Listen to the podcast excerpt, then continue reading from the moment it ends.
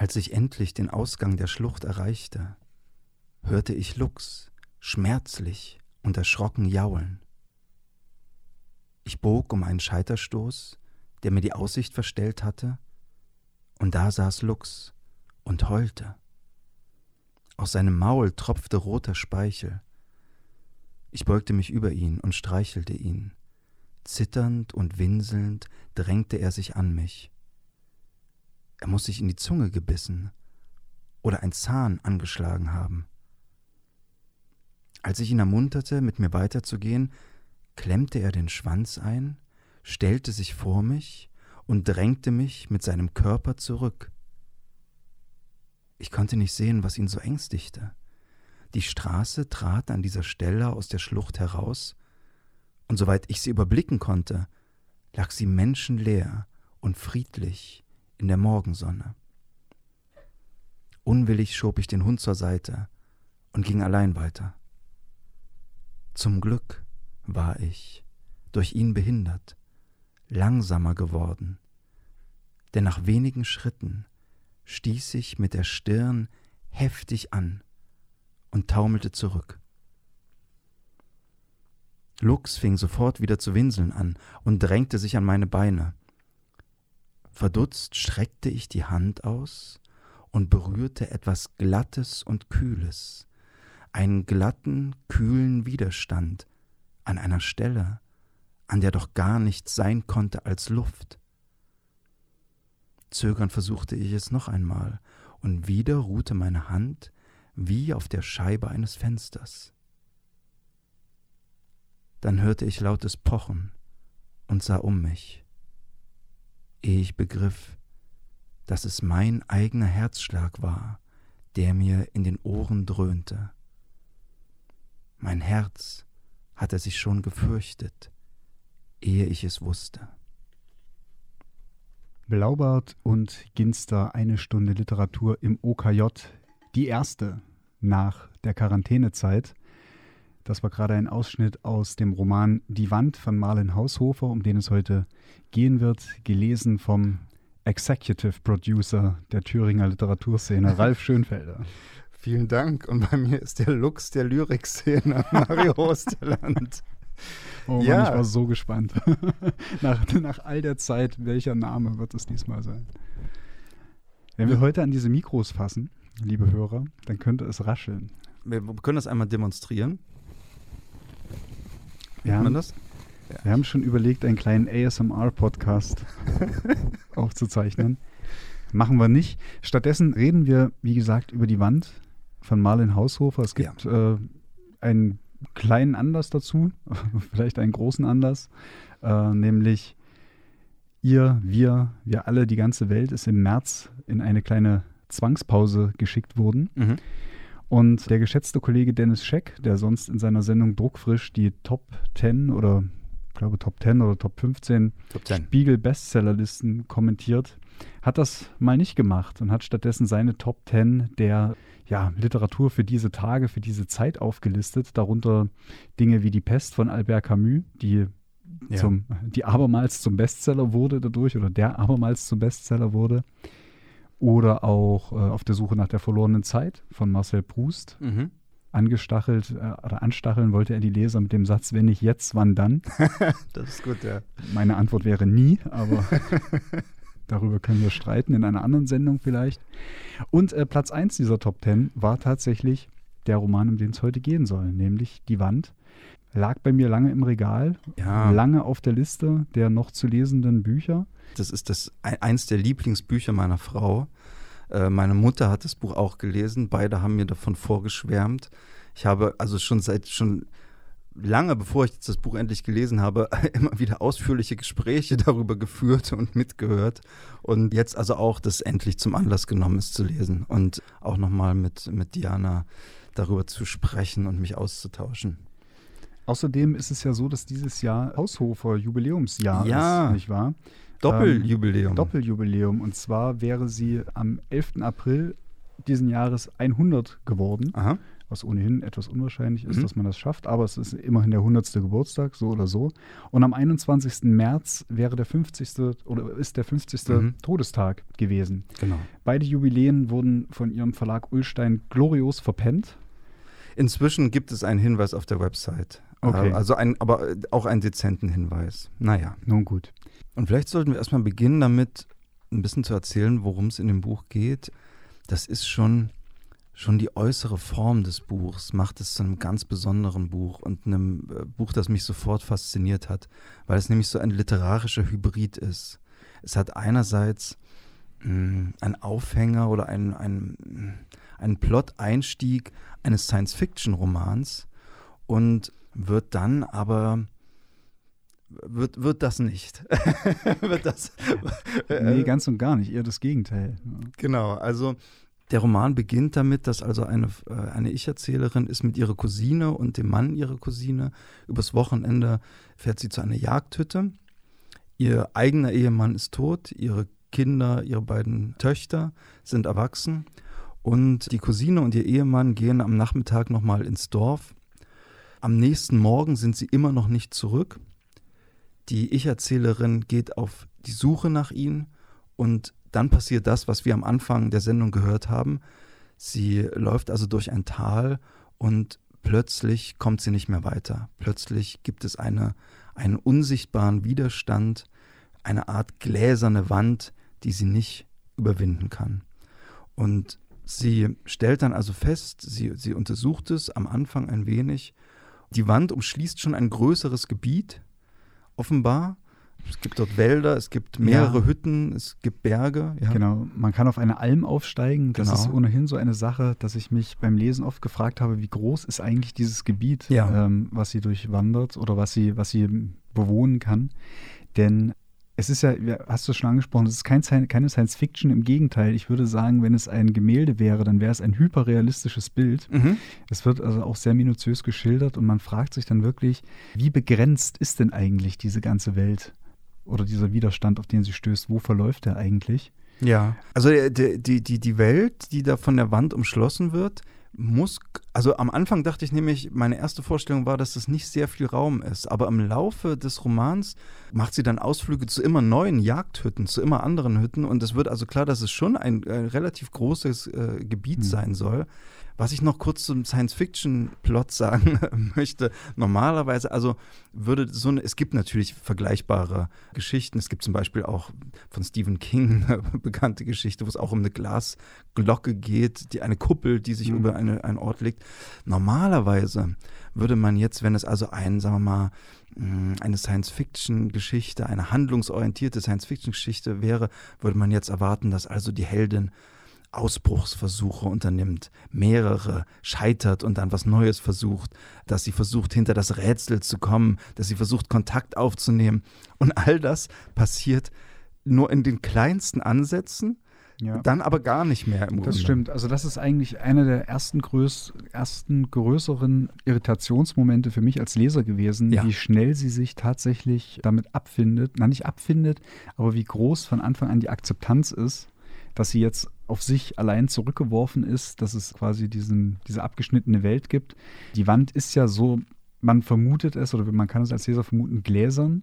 Ja. Die Protagonistin kann nach außen schauen, auf die andere Seite der Wand und sieht dort andere Hütten beziehungsweise andere Menschen und Tiere, die im Prinzip wie in der Zeit erstarrt dastehen. Also ein Mann am Brunnen, eine Frau, die auf einer Bank sitzt, eine Katze, die darunter liegt, sich nicht rührt. So ist es, Kühe, die im Gras liegen, die sich nicht rühren. Und das wird dann nochmal überprüft, ein paar Tage, ein paar Wochen später. Und da passiert dann nichts. Dann fallen Vögel von Bäumen und liegen im Gras sozusagen. Ja. All das innerhalb dieser Welt allerdings geht das Leben eigentlich ziemlich vital weiter. Ja. Wir haben das am Anfang bei der Passage gehört, die du gelesen hast. Die Protagonistin hat einen Hund bei sich. Das ist Luchs. Das ist der Hund, der zum ursprünglichen Besitzer dieser Hütte gehört. Genau. Mit ihm kann sie eben auch dieses Gebiet sehr gut erkunden. Im Laufe der Handlung läuft der Erzählerin eine Kuh zu. Relativ schnell, also das ist auch relativ am Anfang. Die sie Bella nennt. Genau. Und Es gibt Katzen. Es gibt Katzen. Eine trächtige Katze, die wirft. Das gibt auch irgendwo. Mehrfach sogar. Mehrfach sogar. Mhm. Das heißt, es gibt auch irgendwo einen Kater. Genau, der hat auch einen wunderbaren Namen. Wie heißt der nochmal? Der heißt Herr. Ich ergänze das, sprich erstmal weiter. Ja. Ja.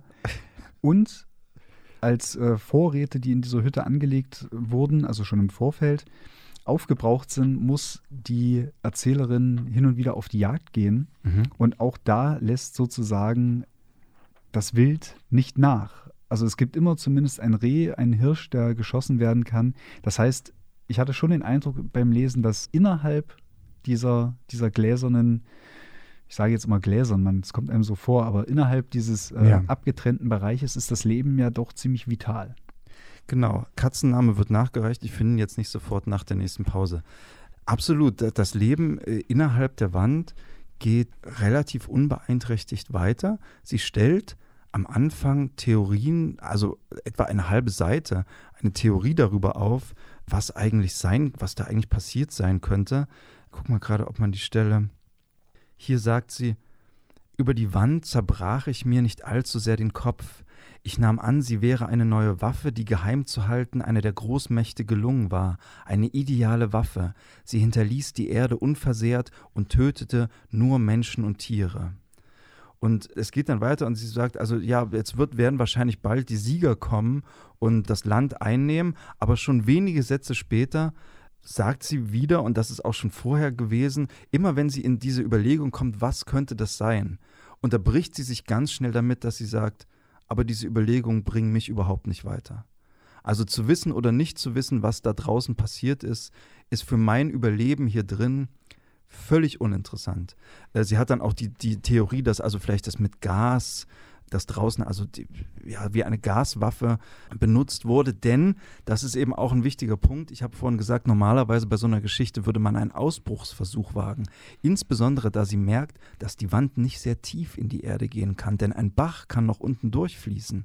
Ja. Aber sie glaubt eben, sobald sie ein Loch gräbt und hindurchkommt, ist eben Gas auf der anderen Seite und sie und alles, was in der Wand ist, würden dann auch sterben und deswegen unternimmt sie dann auch diesen Fluchtversuch nicht, beziehungsweise auch aus Verantwortung den Tieren gegenüber. Aber was ich also interessant finde, warum ich das noch erzählt habe, ist, das Buch ist, wann genau erschienen? Anfang der 60er, glaube ich, Mario? Ich glaube 66, ja. Ja, das erscheint also zu einer Zeit, in der der Kalte Krieg auf einem Höhepunkt ist und also dieses Szenario, dass die Welt also vernichtet wird durch eine Waffe, durch diesen Irrsinn der Zivilisation, also ein ganz modernes, gegenwärtiges Thema ist. Und zum Beispiel, ich habe hier auch im Studio noch eine andere Geschichte mit, die zur etwa selben Zeit erscheint, ein bisschen früher, glaube ich, nämlich Schwarze Spiegel von Arno Schmidt. Auch eine Robinsonade, an die ich immer denken musste, auch bei dem Lesen des Romans, gerade auch was die Unterschiede betrifft. Da geht es auch darum, also ein dritter Weltkrieg hat stattgefunden und ein letzter Überlebender läuft aber nun unbegrenzt, nicht von einer Wand begrenzt, sondern er hat quasi die Freiheit der ganzen Welt vor sich und sucht jetzt nach Konserven und nach Büchern, um sich dann zurückzuziehen und die Menschheit damit verschwinden zu lassen. Und viele Motive davon finden sich auch in der Wand, aber ganz anders verarbeitet. Die große Weite der Lüneburger Heide. Ja. So in etwa, ja. Na? Ja, es ist wirklich bemerkenswert. Also es gibt bei dieser Protagonistin so ein wirklich gegenwärtiges Bewusstsein dafür. Es scheint sie nicht zu überraschen. Es muss wirklich so eine Art Bewusstsein dafür geben, dass die Länder oder die Mächte der Welt zu wahnsinnigen Teufeleien imstande sind. Genau. Und dann gibt sie sich, glaube ich, selber so eine Zeitspanne, wenn ich das richtig in Erinnerung habe, von circa 3 Wochen oder nach 3 Wochen glaubt sie dann einfach nicht mehr daran, dass sie da wieder rauskommt, weil sie sich denkt, da hätte man mich schon gefunden. Dann hätte man schon einen Suchtrupp losgeschickt. Vielleicht ist sie auch nicht die Einzige. Sie weiß es auch am Anfang noch nicht ganz genau, ob sie der einzige Mensch ist. Sie weiß, dass es Almhütten gibt. Sie weiß, dass es andere Jagdhütten gibt. All das ist noch so im Dunkeln. Aber dann ist, wie gesagt, eigentlich der erste, ich muss das Wort jetzt leider sagen, eigentlich der erste Schockmoment als Leser, dass ich mir dachte, sie findet sich so unfassbar schnell mit diesem Zustand ab. Ja.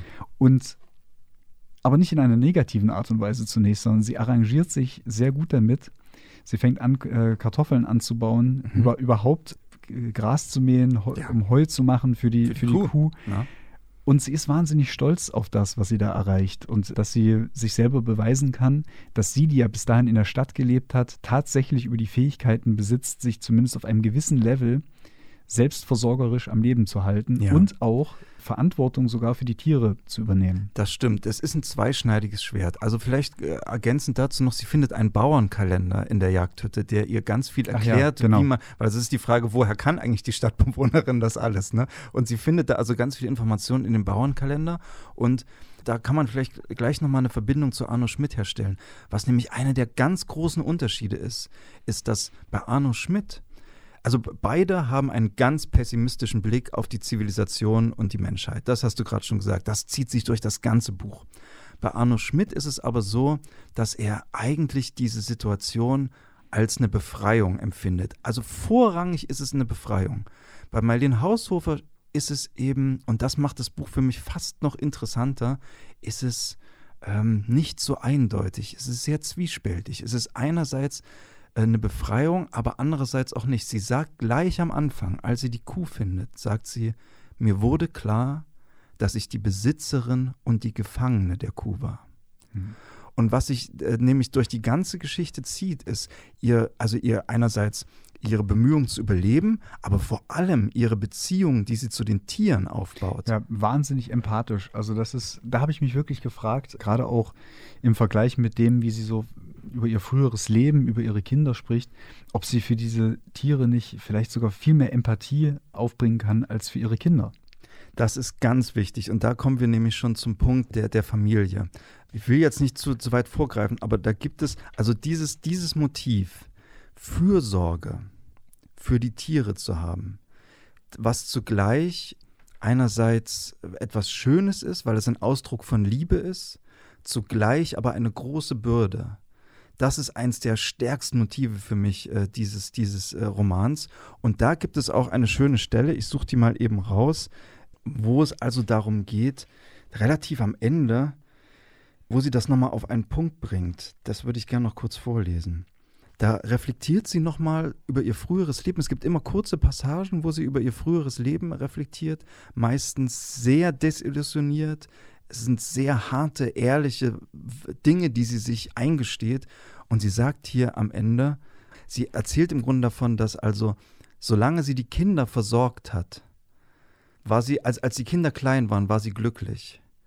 Und im Grunde in dem Moment, wo ihre Kinder sie nicht mehr gebraucht haben und der Mann sie auch nicht mehr gebraucht hat, hat sie was verloren. Und es ist also fast so, als ob dieser Zustand sie wieder in die Lage versetzt hat, für jemanden Fürsorge zu übernehmen, wieder für jemanden da zu sein, wieder gegenüber jemandem Liebe auszudrücken, nämlich den Tieren.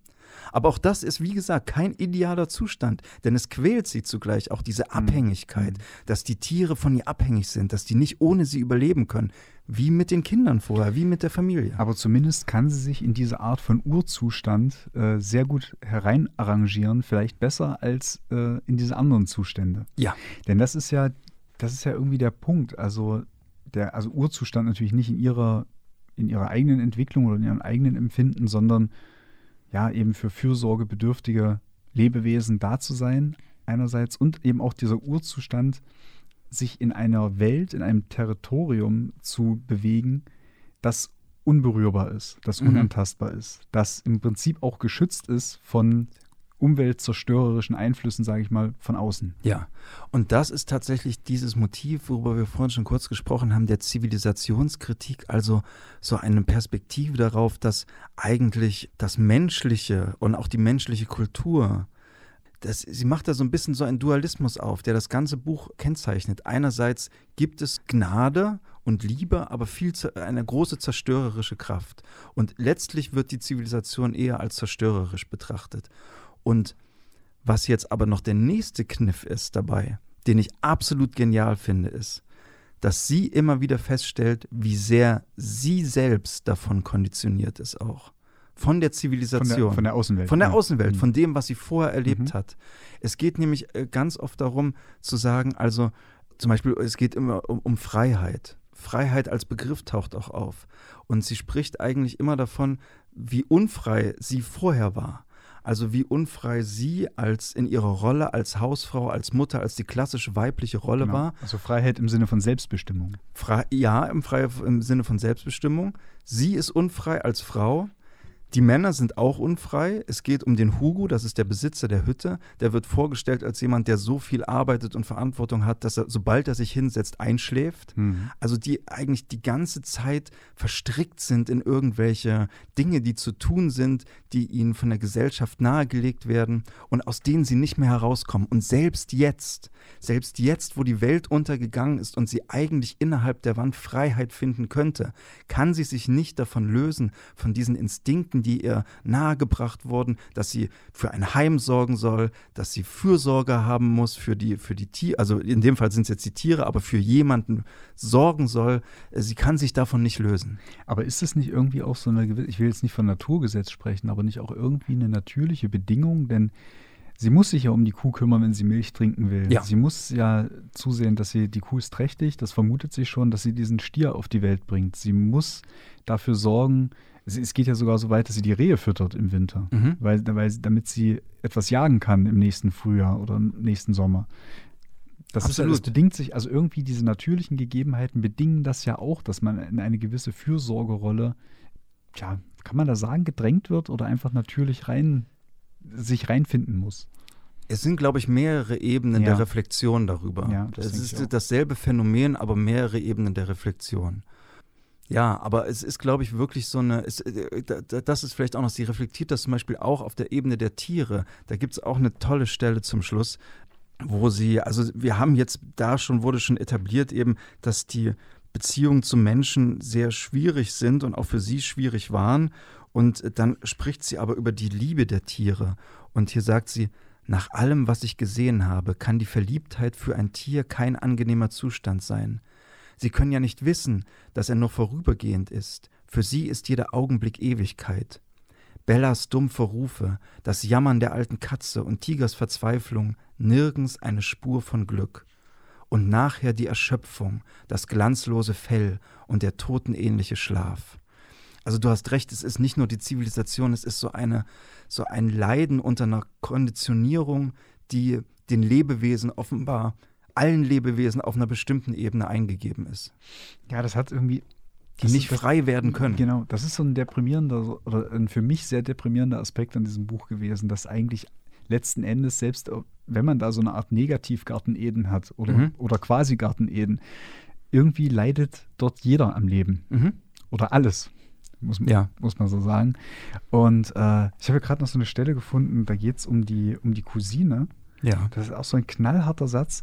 Sie lebte so gerne und machte immerzu alles falsch, weil man in unserer Welt nicht ungestraft so gerne leben durfte. Super. Und da gibt es so viele tolle Sätze in dieser Art. Also ich habe hier auch, wie immer einen kleinen Zettel vorbereitet. Ich habe hier, glaube ich, 20 Zitate oder so, die man vorlesen könnte. Also und das sind schon die, die es durch die Auswahl gebracht haben. Es ist fantastisch. Leider würde ich sagen, merkst du, ich bin nicht ganz so begeistert vom Buch wie du. Leider muss ich reise sagen, dich noch mit.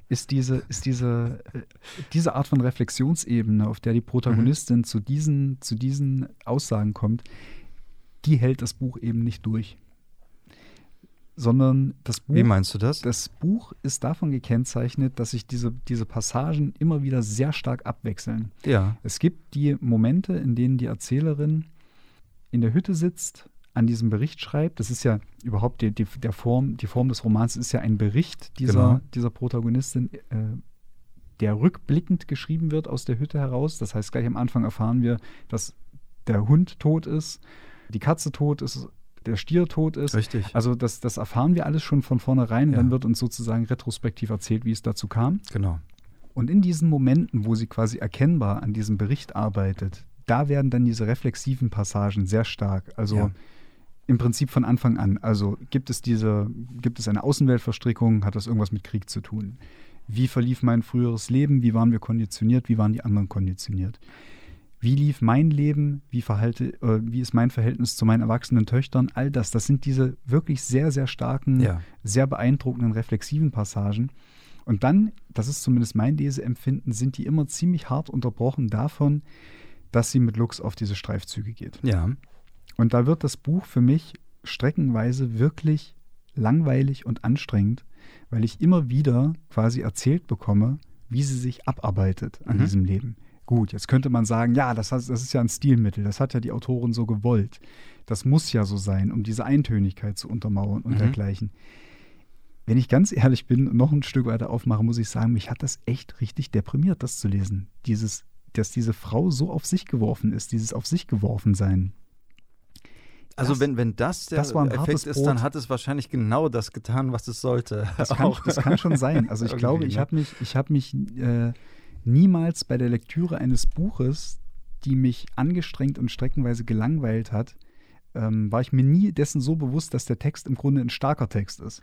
Das ist halt wiederum, das ist so mein ambivalentes Leseerlebnis mit diesem Buch. Ja, also mich hat es nicht gelangweilt. Auch wenn ich auch sagen würde, dass es sich natürlich viel wiederholt, es ist viel so ähnlich. Was sie einfach macht, ist, sie bleibt nicht die ganze Zeit in der Reflexion, wie das vielleicht auch andere Romane der Zeit, es wurde auch zum Beispiel mit Frost von Thomas Bernhard verglichen. Das macht sie nicht, sondern es ist wirklich so eine Mischung aus einer reflexiven Prosa und auch viel äußere Handlung, also auch einfach Beschreibung von Handlung, von Tun, von eben dem Leben in der Wildnis sozusagen. Ja, und diese Passagen wechseln sich ab. Aber das finde ich relativ bald abgegrast, um ehrlich zu sein. Also es ist immer hochmütig, hinterher zu sagen, was der Autor oder die Autorin hätte anders oder besser machen können. Aber ich glaube, als Novelle hätte das Buch mich mehr mitgerissen, wenn es ähnlich wie die Verwandlung eingedampft gewesen wäre auf so einen ganz elementaren Prozess, und im Übrigen findet man hier sehr viel Kafkaeskes in diesem Buch, dann hätte ich, glaube ich, besser dranbleiben können an dieser Geschichte. So offenbart sie nämlich auch erzählerische Schwächen, das ist jetzt so der letzte Punkt, den ich noch mache, vor der letzten Musik, die erzählerische Schwäche, auf die ich nicht gleich am Anfang reingrätschen wollte, dass diese Welt innerhalb der Wand von Seite zu Seite größer wird. Dass ich nicht, das ist jetzt eine gemeine Unterstellung an die Autorin, aber ich glaube, zu Beginn der Niederschrift dieses Manuskripts war sich die Haushofer noch nicht darüber im Klaren, wie groß die Welt innerhalb der Wand ist, und sie, am Anfang wirkt sie nämlich im Text sehr klein und sie wird im Laufe des Romans immer größer und dadurch leider etwas unplausibel. Nun ja, zum einen, also ich habe zwei Argumente dagegen. Zum einen aus der Entstehungsgeschichte des Romans. Dazu muss ich sagen, es gibt eine ganz wunderbare Biografie über Marlen Haushofer von Daniela Striegel, die ich sehr empfehlen kann, wer sich weiter damit beschäftigen möchte. Wahrscheinlich bin ich verrückt, erschienen im List Verlag. Und da wird also auch unter anderem die Entstehungsgeschichte der Wand nachgezeichnet und berichtet, dass Marlen Haushofer das Manuskript mehrfach stark überarbeitet hat. Also es gab, glaube ich, 4 Fassungen, auf jeden Fall mehrere deutlich voneinander unterschiedene Fassungen.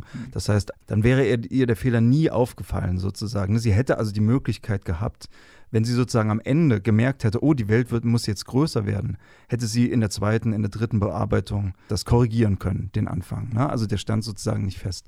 Aber auch innerhalb des Textes, glaube ich, ist es kein Fehler. Denn was passiert? Also sie stellt fest, dass da eine Wand ist, sie läuft die Wand ab, sie macht kleine Stöckchen, markiert die Wand, findet die Kuh und bricht dann diesen Versuch relativ schnell ab. Das heißt also, sie kann gar nicht herausfinden, wie groß die Wand ist am Anfang. Das tut sie gar nicht. Es wird nie am Anfang gesagt, dass es nur ein kleiner Bereich ist. Wir können das vielleicht als Leser so glauben, dazu wird keine Aussage getroffen. Und dass sie das nicht macht, dass sie diese Wand nicht weiter abschreitet, ist für mich völlig konsequent aus dem Charakter der Ich-Erzählerin, die nämlich ganz schnell sich in diese Rolle einfügt, für die es also sofort, das ist das, was ich vorhin meinte mit der Konditionierung, für die es sofort viel wichtiger ist, zu überleben, ein Haus zu schaffen, sofort Verantwortung zu übernehmen für andere Lebewesen. Und die also, das würde ich jetzt mal so ein bisschen gesellschaftspolitisch interpretieren, der also auch in ihrer Rollenzuschreibung als Frau nie suggeriert wurde, dass es ihre Aufgabe wäre, jetzt auf Entdeckungsreise zu gehen und hier irgendwelche Abenteuer entlang der Wand zu erleben. Aber da kommen wir, glaube ich, an dem Punkt werden wir, glaube ich, nicht mehr übereinkommen, weil das wirklich so ist. Du hast nämlich gerade gesagt, der Drang zu überleben oder der Selbsterhaltung, sich dann zu kümmern. Ich glaube, man würde aus einem Selbst Selbsterhaltungsdrang erstmal wirklich versuchen, die komplette Wand abzuschreiten. Und sie kann einfach noch gar nicht wissen am Anfang, dass sie komplett abgeschnitten ist. Sie geht aber davon aus und ja, und das hast du ja gesagt, sie fügt sich dann da rein.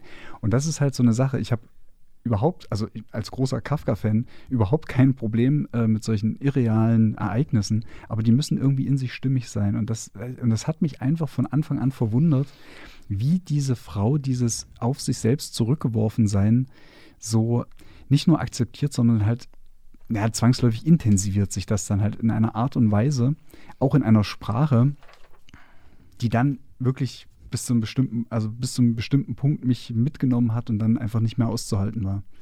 Ja, also ich glaube, der Punkt ist einfach, dass es, glaube ich, Marlen Haushofer eben nicht darum ging, wirklich so eine Geschichte zu erzählen, wo jetzt, wie ich das vorhin gesagt habe, wo man dann auf so eine Erkundungsreisen geht und Ausbruchsversuche übernimmt, sondern das ist eigentlich diese Wand nur ein, was heißt nur, diese Wand ist der Rahmen, der äußere Rahmen, um eigentlich was anderes zu erzählen. Natürlich. Und das ist über diese Figur, über diese, ja. Ja, natürlich ist die Wand an sich natürlich eine Riesenmetapher, das ist ja klar. Also, dass das ja so gebaut ist. Wobei nicht so klar ist, wofür. Das finde ich auch wunderbar an dem Buch. Ja, das würde ich auch wiederum sagen. Ich will ja das Buch auch nicht komplett ablehnen, ja, aber ich wollte nur auf eine gewisse Schwäche hinweisen. Okay. Das ist dann wiederum die Stärke nämlich des Buches, dass die Charaktere,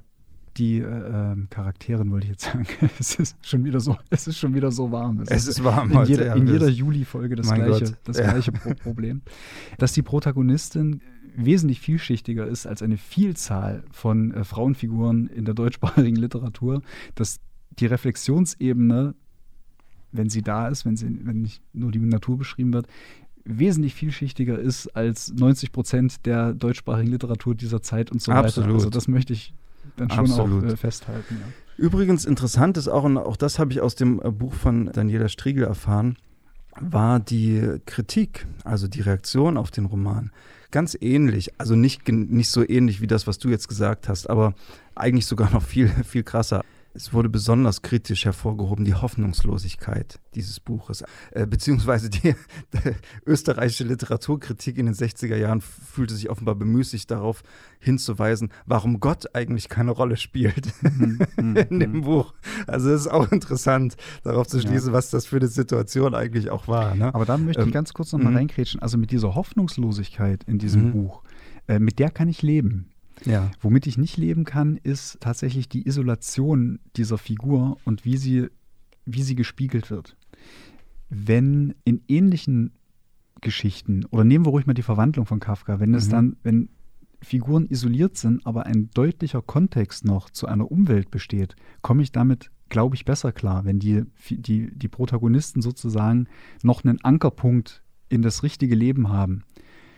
Und der fehlt mir hier irgendwie. Hier ist mir irgendwie. Aber das sind ja ihre Reflexionen. Die Reflexionen darüber, wie die Zivilisation sozusagen uns alle in die Scheiße geritten hat. Sowohl was das Äußerliche betrifft, durch diese vielleicht Waffe oder durch diese Situation mit der Wand, als auch das Innerliche. Aber das hört im Laufe des Buches, meiner Ansicht nach auf. Nein, Mario, das stimmt nicht. Es gibt immer wieder diese Passagen. Das wird bis zuletzt, ich kann dir hier Zitate vom Ende des Buches, habe ich mir aufgeschrieben, wo sie kommt immer wieder auf solche Grundgedanken zurück. Du hast recht, es wird unterbrochen von langen Schilderungen des Alltagslebens. Das stimmt schon. Also des Alltags, das ist auch komisch, des Überlebenslebens quasi.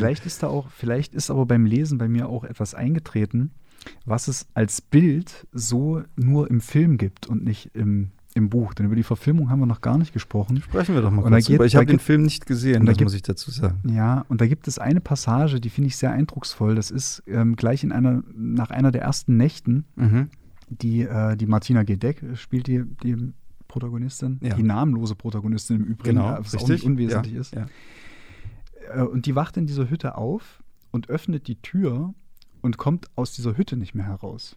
Dann ist nämlich die Wand, ist sozusagen endet oder beginnt, je nachdem, mit dem Türsturz und mit den Fenstern, sodass die Figur nicht nur in einem abgeschnittenen Alpen- oder Almbereich eingesperrt ist, sondern in dieses Haus, auf dieses Haus als Lebensraum zurückgeworfen ist. Und ich hatte, während der Erzählraum, das haben wir jetzt schon gesagt, immer weiter wird, irgendwie beim Lesen das Gefühl, dass mich diese Geschichte immer weiter einengt und diese Schilderung immer weiter einengen. Und ich hatte irgendwann beim Lesen, das kann auch für den Roman sprechen, aber irgendwann beim Lesen das Gefühl, ich sitze in dieser Hütte drinne und das wird mir alles zu eng. Also wie wenn einen die Wände irgendwie so erdrücken. Oder? Ich würde sagen, das spricht absolut für den Roman. Ne? Also auch wenn ich diese Leseerfahrung wirklich nicht teile, das muss ich sagen. Das ist dann aber kein angenehmes Lesen mehr. Nö, kann ja nicht immer nur alles angenehm. Aber wie gesagt, also ich glaube nicht, dass man zwangsläufig diese Leseerfahrung hat, denn ich hatte sie nicht. Aber weil du den Film ansprichst, wie gesagt, ich habe den Film nicht gesehen. Was ich auch kritisieren würde daran, wir haben im Vorfeld über Social Media schon darüber gesprochen, dass wir jetzt über die Wand reden werden, diese Sendung. Und dann wurde also auch nochmal gesagt, und du kannst es vielleicht bestätigen oder nicht, dass der Film sich doch auf diese Deutung festlegt, dass es eigentlich ein Bild einer Depression ist. Ist das wahr? Denn das finde ich echt bescheuert. Denn also wenn diese Ich-Erzählerin, wenn diese Hauptfigur eins nicht ist, dann ist sie deprimiert. Also nicht deprimiert. Und da, ja, oder depressiv. Und da, das ist so ein Punkt, da kommen wir, glaube ich, nicht so ganz überein. Weil zum einen kann man Buch und Film unabhängig voneinander betrachten. Klar. Ich finde, das Buch. Der Film hat auch ein Recht, was anderes draus zu machen. Alles das klar. Das ist auch gut so, weil der Film ist ganz anders erzählt als das Buch. Und obwohl ich den Film zuerst gesehen hatte, hatte ich zu keinem Zeitpunkt jemals Filmbilder beim Lesen vor Augen. Mhm. Was auch nicht so selbstverständlich ist. Der Film funktioniert eindimensionaler, das ist klar.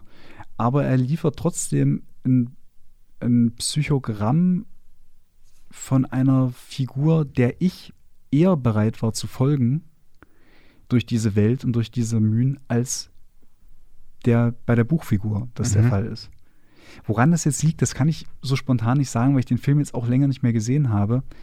Aber ob die Zuschreibung eindeutiger ist, ob deswegen mein Empathieempfinden oder mein empathischer Zugang zu der Figur ein einfacherer ist. Ja. Das wäre jetzt so eine Vermutung aus der Hüfte rausgeschossen. Aber geht der mehr in Richtung einer Depression? Ich finde den Film ehrlich gesagt durch die Bilder eher tröstend. Also er lässt diese Depressionsdeutung durchaus zu, hält aber dieses große Trostlevel, und da kommt jetzt der Peter Handke-Fan durch, das große Trostlevel der Naturerfahrung und der Naturerlebnisse. Ja, zu. Das stimmt, das spielt im Buch nur an wenigen Stellen eine Rolle. Die gibt es aber auch, wohlgemerkt. Die gibt es das auch, stimmt, dass sie die macht. Vielleicht ist es dann gar nicht so zutreffend. Mich hat es sehr irritiert, also auch, weil in Kritiken auch zu dem Film darüber gesprochen wurde. Ja. Also so oder so denke ich. Denn wie gesagt, ich finde, diese Ich-Erzählerin ist eine so aktive Figur, die permanent über sich selbst hinauswächst, die also auch in ihrer Reflexion eher von einer Klarheit, von einer gnadenlosen Klarheit, das stimmt schon. Aber eben auch von der Gnadenlosigkeit. Ja, von der Gnadenlosigkeit. Also die zentrale Frage, die ich mir beim Lesen gestellt habe, ist, was lässt diese Frau eigentlich weitermachen? Denn sie ist sich ja bewusst. Ja, das ist der Lebensinstinkt. Sie ist sich ja dessen bewusst. Das ist der weite Lebensinstinkt. Ja, aber sie ist sich ja dessen bewusst, dass auch diese ganze Tierpflege und dass das auch nicht ewig gehen kann. Das stimmt. Das weiß sie. Das reflektiert sie ganz oft, dass es irgendwann keinen Luchs mehr geben wird und irgendwann keine Bella mehr geben wird und keinen Stier mehr geben wird. Und sagt sie dann, und dann wird es auch für sie zu Ende gehen. Das reflektiert sie schon so.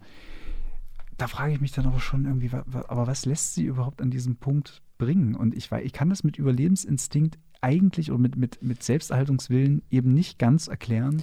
Ja, das ist auch nicht alles. Ich habe jetzt vielleicht auch zu schnell geantwortet. Es gibt ein Vermächtnistext von Marlen Haushofer. Das ist sozusagen der letzte Text, den sie geschrieben hat. Und da geht es eigentlich, man könnte den ganz vorlesen, der ist nämlich wirklich sehr schön.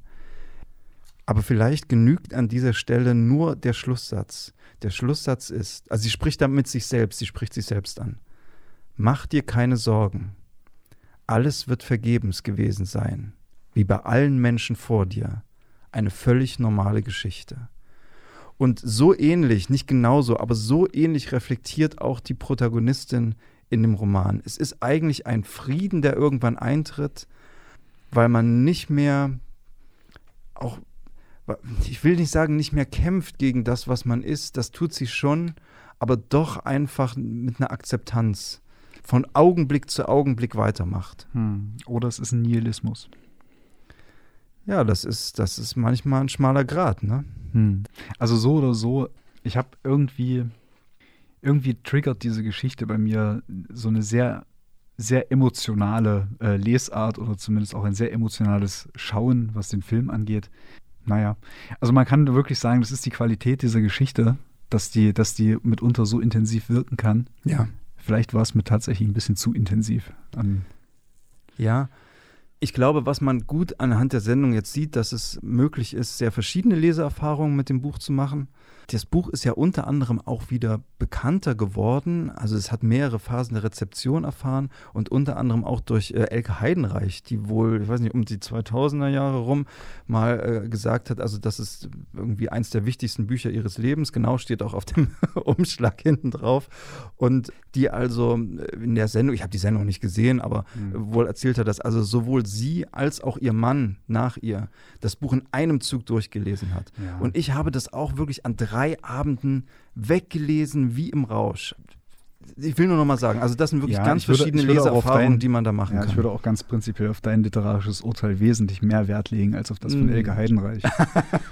Okay. Also bei allem Respekt. Na gut, ich würde sehr empfehlen, das Buch zu lesen. Wer sich mehr mit Marlen Haushofer beschäftigen will, auch die Biografie von Daniela Striegel. Vielleicht auch, wenn man nochmal eine ähnliche Geschichte anders erzählt bekommen will, Arno Schmidt, Schwarze Spiegel oder vielleicht ein Buch von dem Autor Guido Morselli, das Buch Dissipatio Humani Generis. Das hat mit Sicherheit noch nie jemand gehört da draußen. Wir haben vorhin darüber gesprochen, dass es also ganz starke Passagen gibt, in denen die Ich-Erzählerin reflektiert über ihr früheres Leben, über ihre Rolle in der Gesellschaft. Und da habe ich jetzt 3 Passagen, die sind jeweils so 20, 30, 40 Seiten auseinander. Du hast es auch gesagt, die sind so verstreut über das Buch, dazwischen kommt was ganz anderes. Aber die greifen so schön ineinander und zeichnen, also glaube ich, unterstreichen hoffentlich nochmal das, was ich vorhin als These auch über diesen Roman aufgestellt habe. Hör dir das mal an, lieber Mario. Sie spricht hier über sich selbst in der 3. Person, ja, und sagt, sie hatte ja nie eine Möglichkeit, ihr Leben bewusst zu gestalten. Als sie jung war, nahm sie, unwissend, eine schwere Last auf sich und gründete eine Familie. Und von da an war sie immer eingezwängt in eine beklemmende Fülle von Pflichten und Sorgen. Obendrein in einer Welt, die den Frauen feindlich gegenüberstand und ihnen fremd und unheimlich war. Aber eins möchte ich ihr zugute halten. Sie spürte immer ein dumpfes Unbehagen und wusste, dass dies alles viel zu wenig war. Das finde ich schon mal klasse. Und dann gibt es, dann schließt sie da nochmal an. Ich muss hier nochmal kurz gucken, wo das ist. Nämlich an dieses Unbehagen, von dem sie spricht. Also sie spürte immer ein Unbehagen. Und hier, so jetzt, also 30 Seiten weiter, eigentlich schließt sie daran an und sagt, ich wusste nur nicht, dass das ständige leichte Unbehagen Langeweile war. Sogar meine armen Kinder litten schon darunter und konnten nicht 10 Minuten allein bleiben. Wir waren alle ganz betäubt von Langeweile. Es war uns gar nicht möglich, ihr zu entfliehen, ihrem pausenlosen Dröhnen und Flimmern. Vielleicht war die Wand auch nur der letzte verzweifelte Versuch eines gequälten Menschen, der ausbrechen musste, ausbrechen oder wahnsinnig werden. Die Wand hat unter anderem auch die Langeweile getötet. Und der Höhepunkt im Grunde dieser Reflexion, der ist ganz am Anfang, also jetzt springe ich wieder wild zurück im Buch, in dem es nochmal um die Familie geht, in dem sie also über ihre Kinder reflektiert, dass die Kinder ihr schon entfremdet sind eigentlich, dass sie um die Kinder trauert, die jungen Kinder, die 5-jährigen Kinder, nicht mehr um die erwachsenen Kinder. Und dann kommt der Satz, und das ist ein Satz, der sitzt, der also ein Schlag ist. Wahrscheinlich klingt das sehr grausam. Ich wüsste aber nicht, wem ich heute noch etwas vorlügen sollte. Ich kann mir erlauben, die Wahrheit zu schreiben. Alle, denen zuliebe ich mein Leben lang gelogen habe, sind tot. Ja, ich trauerte nie um sie, immer nur um die Kinder, die sie vor vielen Jahren gewesen waren. Genau, das ist das Zitat, ja. Das ist noch so ein Satz, der in dieser Passage vorkommt. Und das war so, da sind wir auf Seite 40 im Roman. Und das war wirklich der erste Tiefschlag, den man da so als Leser einzustecken hatte. Und da habe ich mich dann wirklich gefragt, mein Gott, sie ist ja vielleicht wirklich froh darüber, wie das alles so gekommen ist. Also, genau. Also es ist wirklich diese gnadenlose Reflexion über ihre Vergangenheit, die Rolle der Frau in der Gesellschaft, die Gesellschaft insgesamt, ne? Also die Zivilisation, das, wie wir das jetzt schon mehrfach gesagt haben, was die einem eingeimpft hat. Und wo sie aber eben auch nicht funktioniert, denn sie funktioniert eben, das ist ja auch eine ganz schreckliche Erkenntnis, dass also eben diese Liebe zu den Kindern nicht mehr so ist, wie sie eigentlich sein sollte. Ne? Und ja, dass eben die Fürsorge nicht mehr nötig ist und auf gewisse Weise rettet sie die Wand in der Befriedigung ihrer Bedürfnisse, dieses aber auch als Last empfundenen Bedürfnisses für jemanden zu sorgen, indem sie für die Tiere sorgen kann. Mhm. Und jetzt fällt mir gerade noch, das hatte ich jetzt eigentlich nicht mehr rausgeschrieben oder geplant, aber das geht auf der Seite dann noch weiter, weil ich mich ja gefragt habe, was eigentlich diese Frau antreibt, warum sie weitermacht. Und tatsächlich spricht sie ja einen möglichen Suizid in dieser Passage direkt an und sagt, um ernstlich an Selbstmord zu denken, war ich nicht mehr jung genug. Ja, das ist schön. Die Wand war ein Rätsel und ich hätte es nie fertig gebracht, mich angesichts eines ungelösten Rätsels davon zu machen. Das ist wiederum auch interessant, ja, obwohl sie ja dann tatsächlich nicht viel unternimmt, um selbst das Rätsel zu lösen. Es ist mehr ein Aushalten, aber das ist auch sehr am Anfang. Ich meine, am Ende weiß ich gar nicht mehr, ob sie dann noch das Rätsel gesagt, noch so eine Rolle spielt für sie. Ja, wie gesagt, das ist ja so die Erschöpfung, meine Leseerschöpfung kam ja auch erst im Laufe der Lektüre. Es ist ja durchaus so, dass ihr Zustand ist ja auch nicht gleichbleibend. Ne? Also sie, ich will jetzt nicht sagen, sie stumpft ab, aber sie fügt sich ja so nahtlos in diese Umwelt rein. Mhm. Ich weiß gar nicht so genau, gab es nicht auch noch so Passagen darin, da müsstest du mir jetzt mal helfen, wo sie darüber reflektiert, was eigentlich der Unterschied zwischen Mensch und Tiersein ist? Na klar, ja. Na? Da gibt es eine tolle Passage, die heißt so ungefähr, wenn ein Mensch also natürlich viel besser formuliert, als ich das jetzt nacherzähle, also ein Mensch, der seine Menschlichkeit verliert, der wird nicht zum Tier, der stürzt am Tier vorbei in den Abgrund. Genau, das meine ich. So in etwa, ja. Ganz stark. Übrigens, diese Erschöpfung, das ist auch interessant. Nochmal, um ein Argument nachzuschieben. Sie muss ja so schnell beginnen damit, diese schwere körperliche Arbeit zu leisten, dass sie gar keine Energie mehr hat, auf lange Entdeckungstouren zu gehen und jetzt irgendwie über Tage diesen Raum zu vermessen. Das geht gar nicht. Die Tiere sind auf sie angewiesen. Ne? Also sie hat diese Verantwortung für die Tiere übernommen und die stehen an erster Stelle und deswegen kann sie nicht die Wand vermessen. Das geht nicht. Ja, das stimmt. Also das ist wirklich so eine Art von Selbstreflexion, die dann auch stattfindet oder von auf sich selbst geworfen sein, dass sie das sehr gut und sehr realistisch schildert, wo einfach auch die Grenzen ihrer physischen Fähigkeiten sind. Oh ja. Ne? Über Psyche ist ja eigentlich gar nicht so wahnsinnig viel direkt die Rede. Das findet ja eher so in der Rückschau, in der Reflexion statt. Dass sie jetzt aber selber sich Gedanken darüber macht, ob sie jetzt zum Beispiel irre werden könnte oder sowas, das kommt eigentlich nicht vor im Buch. Es gibt so eine Stelle, die ist irgendwie, da sagt sie, oh, die ist auch sehr gut, jetzt hoffe ich, kriege die zusammen. Da sagt sie sowas Ähnliches wie, es wäre doch besser, wenn ich verrückt werden würde, das wäre leichter zu ertragen als diese Wand. Hm. Und Daniela Striegel, wunderbar in dem Buch, in der Biografie, sagt sie, das ist ein ganz wichtiger Satz, weil das Gegenteil wahr ist. Die Wand ist nämlich leichter zu ertragen als diese grenzenlose Angst davor, verrückt zu werden. Hm. Das fand ich ganz stark auch noch. Ja, das stimmt wiederum. Ja. Also das kann ich super nachvollziehen. Ja. Auch ein Aspekt, auf den ich noch, und damit kommen wir vielleicht dann zu dem Buch, das du auch noch gern vorstellen wolltest, ansprechen möchte, ist ein Motiv, das viele Robinsonaden teilen.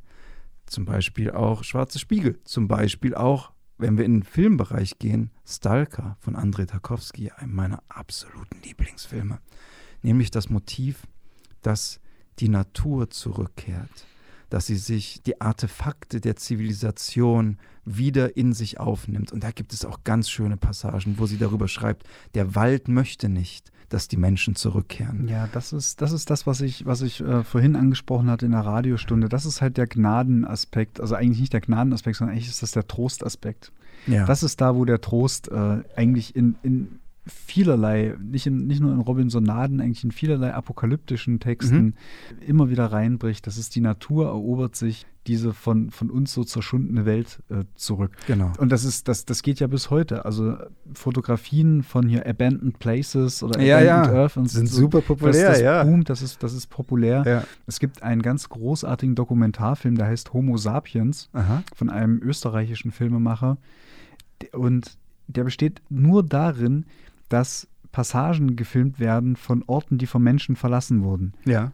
Kamera steht auf dem Stativ, sehr statisch, und filmt sozusagen in den Ort, in den verlassenen Ort, also aber auch in die Wüste, wo vielleicht ein Flugzeugwrack oder ein Schiffswrack liegt, solche Dinge. Über 90 Minuten, es wird kein Wort gesprochen, das ist irre beruhigend. Das hat überhaupt nichts Apokalyptisches. Also für mich zumindest. Ja. Mich tröstet das ungemein zu wissen, dass die Natur zurückkommt und sich das alles wiederholt. Ja.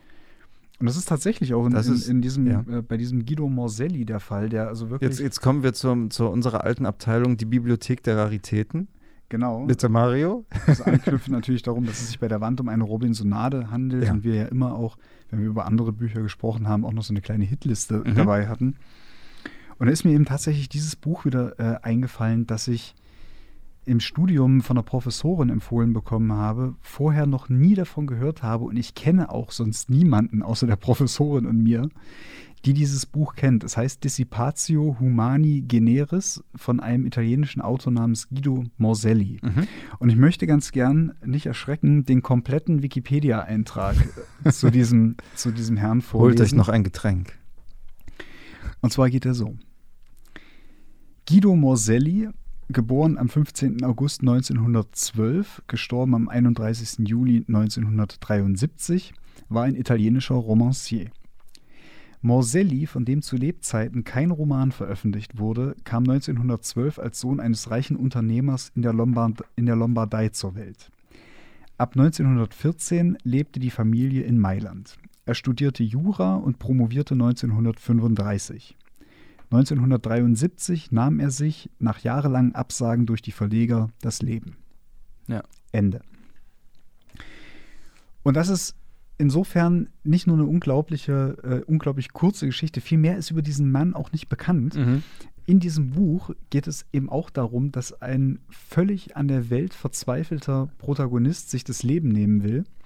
Und in dem Moment, wo er also unmittelbar kurz davor ist, sich von einer Klippe zu stürzen oder sich in einen Krater zu stürzen, bricht er diesen Versuch ab und merkt, dass die Welt, also die Menschheit um ihn herum, Dissipatio, verschwinden, zerstäuben, dass sie wirklich sich verflüchtigt hat. Und auf einmal ist der Mensch, ausgerechnet der sich selbst das Leben nehmen wollte, der Letzte seiner Art und damit ja auch der Repräsentant der Menschheit. Und dann geht es so, es ist eigentlich ein kurzer, sehr intensiver Text, 150 Seiten, in dem er dann quasi beschreibt, wie er durch diese menschenleere Stadt geht. Sie heißt im Buch Chrysopolis, ist aber relativ wenig chiffriert als Zürich erkennbar. Und er läuft quasi reflektierend durch diese Stadt, die von der Natur zurückgeholt wird, und lässt im Prinzip eine große Schimpftirade, einen Abgesang auf die Welt los, die es einfach nicht anders verdient hat, mit den bekannten Motiven der Selbstausbeutung, des Kapitalismus, der Fremdausbeutung und so weiter und so fort. Das ist auch eigentlich schon alles, was ich dazu sagen will. Ich kann es nur empfehlen, es ist antiquarisch noch irgendwie zu haben, Bibliothek Surkamp. Ich schätze mal für 50 Cent oder so, was da so die gängigen Preise sind. Das hat irgendwie gepasst, das wollte ich nur mal ansprechen, dass es diesen Herrn Morselli tatsächlich gegeben hat. Ja, unbedingt. Wir müssen auch unser Segment Bibliothek der Raritäten immer wieder ausbauen. Und es ist halt wirklich auch einfach so schonungslos, trostlos irgendwie. Vielleicht habe ich auch deswegen so ein bisschen gleich im Zusammenhang mit der Wand daran gedacht, weil das ist ja ein Mensch, der nicht aus einer existenziellen Not heraus sich umgebracht hat. Der kam aus einer wohlhabenden Familie, hat Jura studiert und auch praktiziert, aber hat eben einfach keinen Verleger gefunden und sich deswegen umgebracht. Ich finde das so, so kalt. Also diese Story, das ist nicht mal tragisch. Das ist einfach nur so ein richtiger, so ein Cut. Mhm. Ja. Es gibt ja noch viele Robinsonaden. Also natürlich, Robinson Crusoe ist natürlich die, danach wurde das Genre benannt, und offensichtlich. Damit, genau, und damit sind auch alle 3 Robinsonaden, die ich gelesen habe in meinem Leben, benannt, glaube ich. Ich kann noch hinzufügen, die Arbeit der Nacht von Thomas Glavinić, ja. Aber ich gestehe, kein Roman, der mir wirklich gefallen hat. Das war ein Roman, wo ich so ein Erlebnis hatte, wie du jetzt bei der Wand, dass ich das Gefühl hatte, es dauert und es wiederholt sich und es kommt nicht von der Stelle und es war auch sprachlich, fand ich wirklich nicht, also hat mich nicht überzeugt. Es gibt andere Bücher von Glavinić, die ich etwas besser finde. Aber ist auch, glaube ich, genau die gleiche Grundidee, ne? Also über Nacht sind alle weg. Alle sind weg, genau. Ja. Aber keine Wand, ne? Also es ist, nee, keine Wand, aber ich meine, das ist das Gleiche. Ach so, wie bei Morselli. Ja, das Gleiche wie bei Morselli. Richtig, genau. Ne? Ja. Gut, also es gibt da sicherlich auch noch natürlich noch einige mehr Bücher, die in die Richtung gehen. Nein, ich habe noch eine andere Sache. Es ist nicht exakt eine Robinsonade, aber Ann Cotton hat vor nicht allzu langer Zeit Verband, einen Versepos veröffentlicht, in dem eine Frau auf einer Insel strandet. Aber sie ist da, glaube ich, nicht allein.